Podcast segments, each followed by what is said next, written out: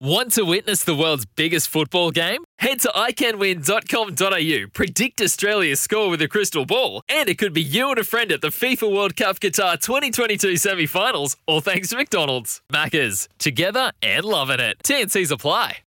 It's not just here about uh, horses today. Of course, it's also about greyhounds. And we love the hounds because the greyhound people love their dogs and we value what they do for the racing industry. Dan Roberts is a newcomer to SENZ. He's on our greyhound show every Sunday with Mark Rosanowski. And he is sitting in today for. Liz Whelan. Liz is having a day off. She probably deserves a How day off. she? Although, let's be honest, there's no chance she's having a day off the punt. That's just not happening. Dan, good morning, mate. Thanks for joining us today and filling in. How you going, Mick? Yeah, pleasure to be here. Dan, I'm in love with life, brother. What's going on in the dog world? Yeah, oh, it's pretty busy. We, we've uh, group Group One season's over now. We're coming to the end of the season on the 31st, obviously. But um, no, yeah, it's been been a pretty hectic season to be honest with you. It's good to be travelling back and up and down around the country with COVID regulations easing and that. But yeah. All right, so who's going to win Dog of the Year? Because the Dog of the Year is on September the 17th, I think. I've been invited to go. I'm going to try and go. Uh, who's going to win it?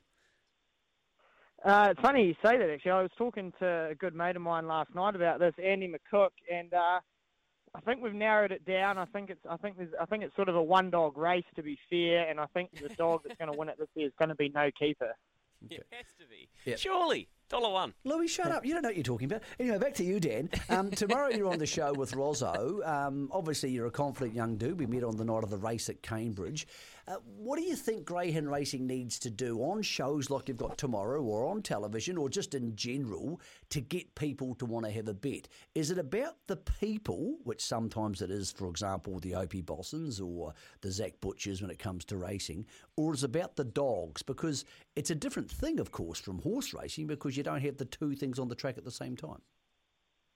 Yeah, yeah. So um, obviously, there's no one out steering them. So it, it, a lot of it does come down to the dogs. I mean, we can go out there and tell you our best bet, but they can come out and bomb the start by five lengths and make us look like idiots. So it sort of comes down to a bit of both, really. All right, mate, what's the winner for the weekend? Is there one going around tomorrow at Manukau or anywhere? Because I don't care where it is, we'll take it. No, yeah. Um, I haven't actually had a look at Manukau tomorrow, to be fair, but uh, I've got a first starter in on Tuesday, drawn box one. I think he'll be hard to beat. What's his name? Footsteps Falco. Okay. Footsteps Falco, that's at Addington on Tuesday. Hey, Dan, we'll talk to you tomorrow at 12 o'clock with Mark Rosanowski on Dog Speed, mate. Um, thanks for joining us here and filling in for Liz this weekend.